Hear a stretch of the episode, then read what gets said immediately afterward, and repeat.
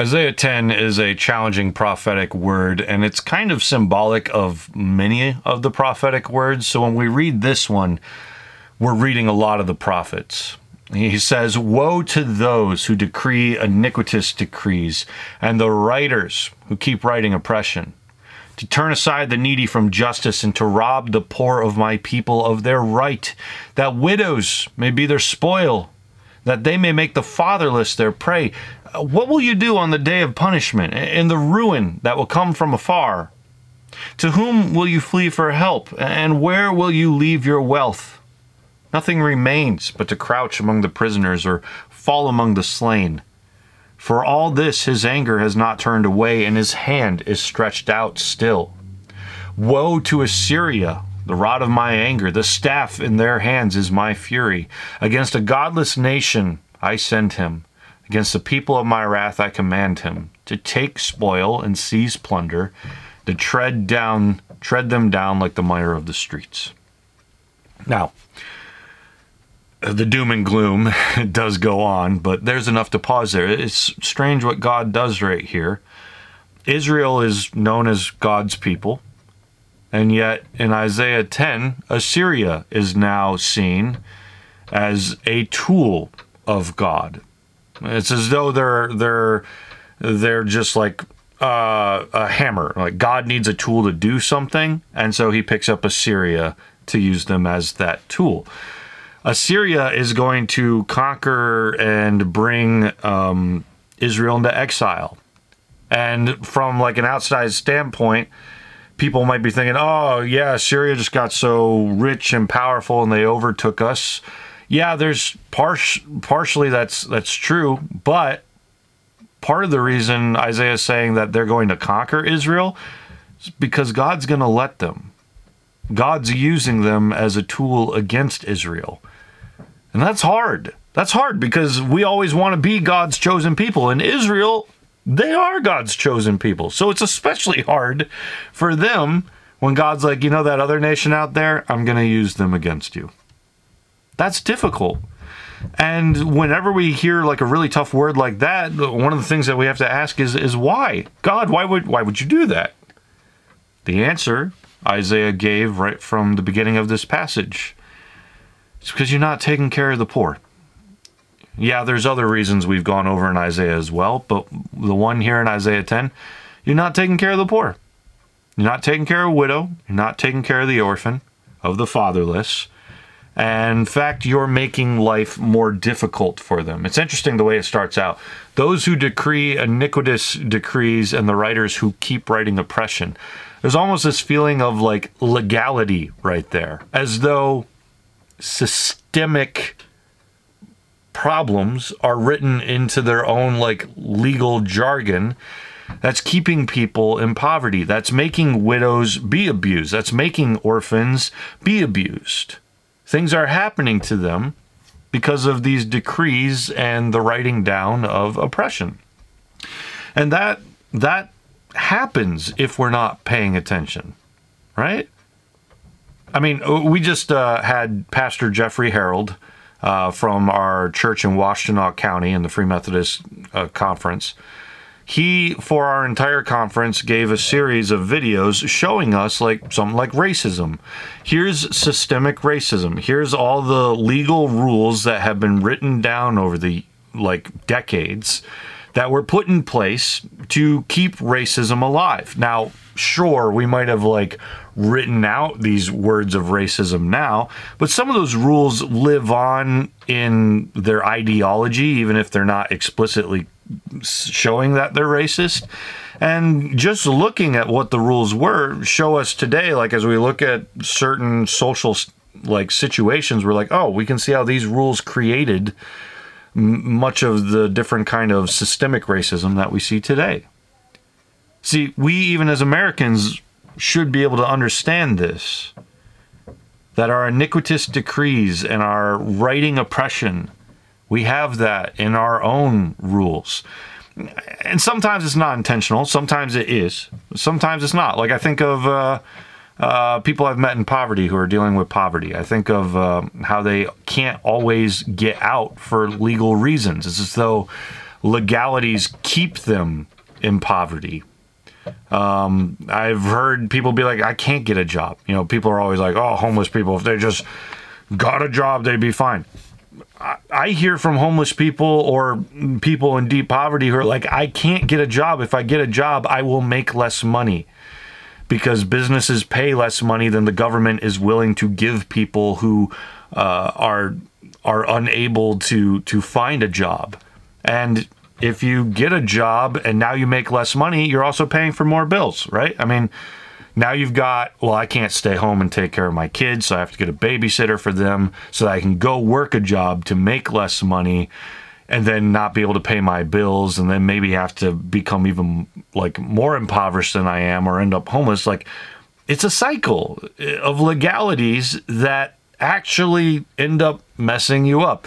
Maybe one of the ways in which some of you experience this is maybe you don't make a lot of money, but you're like right in one of those tax brackets, like right on the edge of the bottom of the next tax bracket where you're taxed the same amount as someone way above you and like it does so much more damage to you than it does to another person. Like that's an example perhaps, a more like common example of legalities like affecting you differently and sustaining difficulty for you where it wouldn't for someone else. And so when we see these kinds of things that happen, like God has an eye on those things. He understands like our nations and our societies and our legal systems and our systemic problems, like this all creates bad social situations for people who are oppressed and going through difficult times. Uh, so for God, I like to think of it from like a throne of God perspective. God's on the throne and all these prayers keep coming in. I don't know, angels delivering them. So uh, here's one from uh, Jamin Bradley, Jackson, no, you know, just kidding. God's receiving all of these prayers. And as he files through all the prayers, he recognizes, wow, there is a line here that if you just followed it, you would see that all of the orphans, all the fatherless, they have the same prayer. All of the widows, they have the same prayer. They're all asking for the same thing. What is it that's creating this problem in which they're all praying the same exact prayers and undergoing the same exact hardship? Well, God knows the answer to that. And in this particular case in Isaiah, he looks at uh, he looks at um, Israel and says, "You guys are the problem. You're the one doing this. I've read the lines, I've looked at the data. You guys are creating the problems among your poor, and you need to stop. And they're not the only nation that God says that to. I think of uh, Sodom and Gomorrah. Sodom and Gomorrah, we often think of that as related to the whole scenario with Lot and all that, right? But that's not the only scenario that is put forward. Actually, in Ezekiel, Ezekiel 16 says, Behold, this was the guilt of your sister Sodom. She and her daughters had pride, excess of food, and prosperous ease, but did not aid the poor and needy. Sodom and Gomorrah had a lot and did not take care of those who had none among them. And so, part of their sin was not just all this scenario happening back in Genesis, but it's also that they had a lot and they didn't take care of those among them. That sounds like any wealthy nation. That once we all end up with a lot, we end up with a lot of poor and impoverished people. And for Sodom and Gomorrah, they faced a fiery judgment from God. And God now faces puts a different kind of judgment on Israel. You've done this too. Now you'll face your own kind of judgment. Uh, the spiritual beings that messed up, the false gods who don't follow God anymore, one of the ways in which they're judged and told that they're no longer going to be immortal is that they didn't give justice to the weak and the fatherless, maintain the right of the afflicted and the destitute. They didn't rescue the needy and they didn't deliver people from the hand of wicked people. Because of that, the false gods will face judgment. That's the same for humanity. humanity, like I'm always expecting in the Gospels when Jesus is like, all right, I separated the sheep from the goats. And people are like, well, what made us a sheep and what made us a goat? I'm always expecting Jesus to be like, well, these ones believed and these ones didn't. But that's not what he says. Instead, Jesus says, well, these ones took care of the poor, the oppressed, the needy, the prisoners, the naked, the sick, the hungry, the thirsty, and these ones didn't. Now we know that it's our faith that saves us.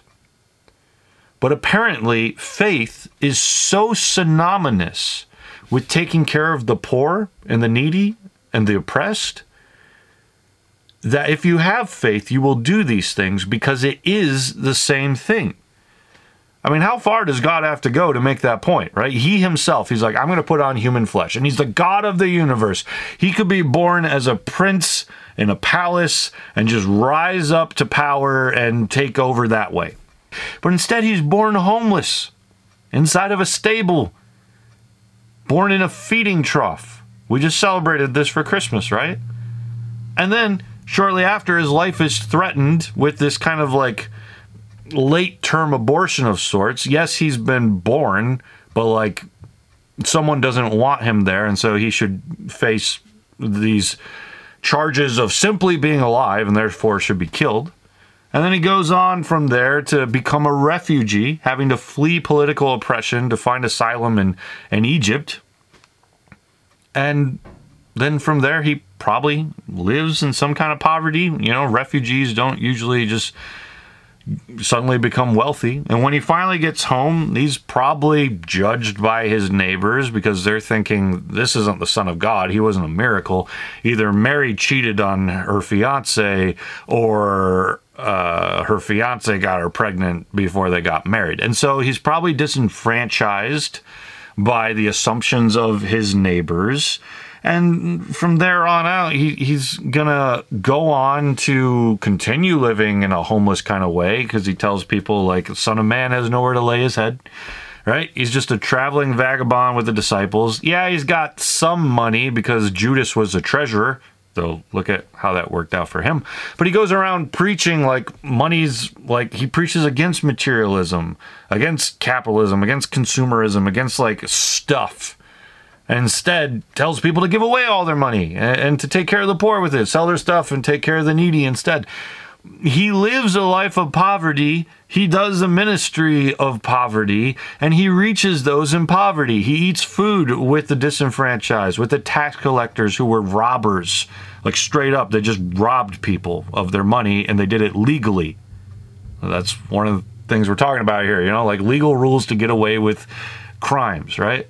Uh, he eats with prostitutes. He eats with the poor. He eats with those who who like to eat as well, perhaps because they don't have food where they are. Whatever the case may be, Jesus spends all of his time with the very people that God has always had his eye on. He loves them, he cares for them. And though they often are probably praying prayers that say, God, don't you care about me? Don't you see me? The truth is, God has never stopped looking at them to the point that he himself puts on flesh, becomes like one of them, deals with all their problems himself in his own life, and then goes on to to die on a cross as a political prisoner given a death sentence. He goes through unjust treatment, just like um, people who have been given the death penalty but actually never did the crime that they were accused of. That was Jesus. Man, there's so many different themes of of injustice, of injustice that come up in Jesus's own life and story. There are so many themes of people who are belittled and at the bottom of the social ladder that come up in Jesus's life that he himself goes through. Like how loud How loud does God have to scream to get our attention on topics like this? He screamed it through the prophets and we killed them. And then he screamed it with his life and we killed him. And now, for those of us who follow him, he's still screaming it, and sometimes we're not listening. These aren't new topics, these are old topics. And I just look back at the last few years and I think of stories like refugees trying to break get get into our country, whether whether that be legally or not, and then I look at our reactions where we take their children and we lock them up in cages. That right there is the kind of thing where God's like, "Hey, that's the kind of thing that I put judgment on." That's a legality type thing. That's a systemic type thing. That's something where we need to repent and be rebuked for stuff like that. That's messed up. And we have to say it like it is, especially as Christians. Yeah, this isn't a Christian nation. I get that. But like, if we are to be Christians and we are to be a prophetic voice to the nations, to say this is not okay by God's standards uh, to treat people this way. Uh, you know, I think of uh, even things like Black Lives Matters. All the fights that I watched throughout the year online were so much about the organization Black Lives Matters. When so many people aren't even referencing that when they say Black Lives Matters, they're just using the term as a term for the oppressed to say that black lives do indeed matter to God and to me and therefore I will care for these lives. And yet, so many, probably especially in the Christian realm, from what I've seen, are fighting over between using that as a slogan and the organization. And these are not like that. We should be able to agree racism's bad, it's wrong, and that Black Lives Matter. And you, you can, you know, try to figure out how deep into the conversation you need to have between organization and slogan. Um, but none of us should have to fight about racism still existing in different ways, about systemic racism still existing, and about the importance that when we find it, we as Christians need to stop it. And the importance of, if we're going to stop it, opening our ears to listen how we're going to do that and how we're guilty of it. That's why this year we had a lot of things like um, going through The Color of Compromise, a book by Jemar Tisby, where we got together for a month and watched different videos learning about how racism is prevalent. And, you know, there were some who were just so moved by that series saying, I have never heard this or noticed this before. And I cannot live the same way when I leave here. That's the prophetic at work in us where God speaks a prophetic message about people who are belittled, and we listen and we change. And God, unfortunately, doesn't see a lot of uh, the narratives throughout the prophetic words. He doesn't see a lot of times where people change. Like Nineveh, Nineveh is kind of rare. Jonah goes to Nineveh, says, "Here's how you messed up," and they change. If God got that every time, the world would be a better place. God often does not get that. And so we keep falling deeper into our problems. And so if we are to take care of Jesus, then we take care of the poor. If we are to be Christians, then we take care of those around us who are belittled and struggling. That's what I love about dinner church, right? Uh, yes, dinner church brings in people across all kinds of spectrums, be it um, socio or economic spectrums. But it also reaches a lot of people who just need food because they don't know where else to get it. And that's been my desire for so long, you know, to reach to reach people like that. And that doesn't always go perfectly. You know, Jesus doesn't promise that when you reach the poor it will go perfectly. As I've served among the poor over the years, I've been cursed out. I've been um, manipulated. a lot of things have gone wrong. I drove uh, someone home once who I then realized was too high to know where they lived, and then got angry with me, and I got nervous about them being in my car. I I drove one guy around just to one place real quick and couldn't get him out of my car for two or three hours, and and uh, I th- think he tried to steal my car at one point. I don't know. It's very confusing. Like, it doesn't always go well. But Jesus didn't promise that. He simply said, You take care of such people. And so that's that's what we do. Even Jesus, you know, he eats dinner with so many people across the poor spectrum and the belittled spectrum. But it doesn't say, and then every time he left the meal, everyone got saved. It doesn't say that. Because that probably wasn't the case.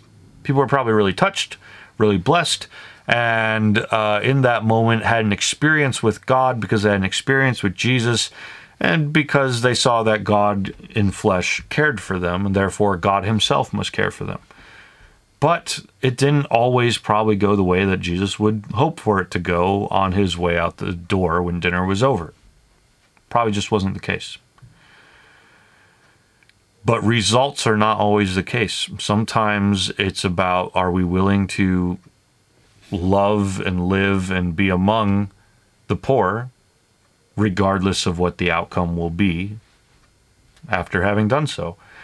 And when we do that, we'll see so many powerful stories. Uh, stories of poor people who don't have much food but are making food for friends. Stories of poor people who, in times of difficulty, are making food for their enemies, the people who have been difficult with them and have been a, a, a thorn in their side. I've heard stories like that. Stories of uh, like the guy that I stopped on the side of the road was like, "Hey, I've got a bunch of leftover food from our food drive. Would you like any?" I see you've already got a shopping cart here full of tons of other food, and him saying like, "Ooh, yeah, you know, I'll take these things, but that, you know, someone else might need that more." You're you're homeless. You are the one who needs it more. Yeah, why don't you save it for someone else?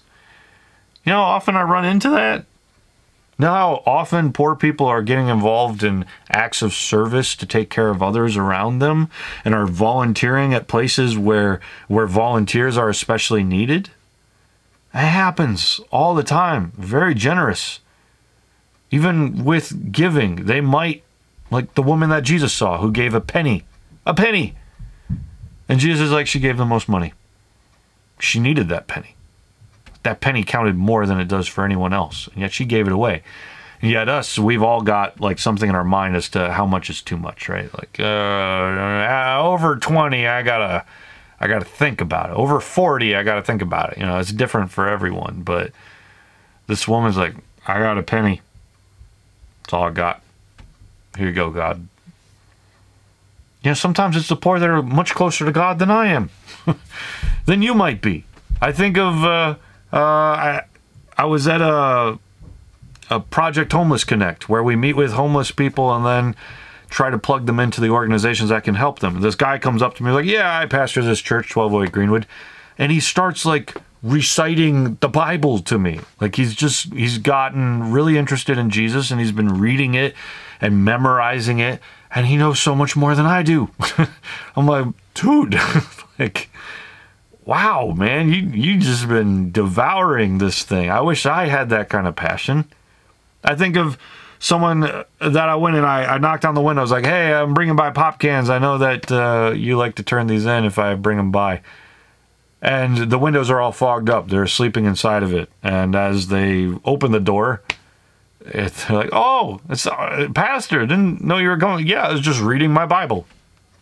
Oh, I wish that someone would interrupt me just reading my Bible inside of a car as I'm trying to get by. Like, these are the kind of stories that come too. It's not always just like I feel like someone cursed me out or I was manipulated. There's always these sides of like, wow, I need you to be an inspiration in my life so that I would be a better Christian like you are.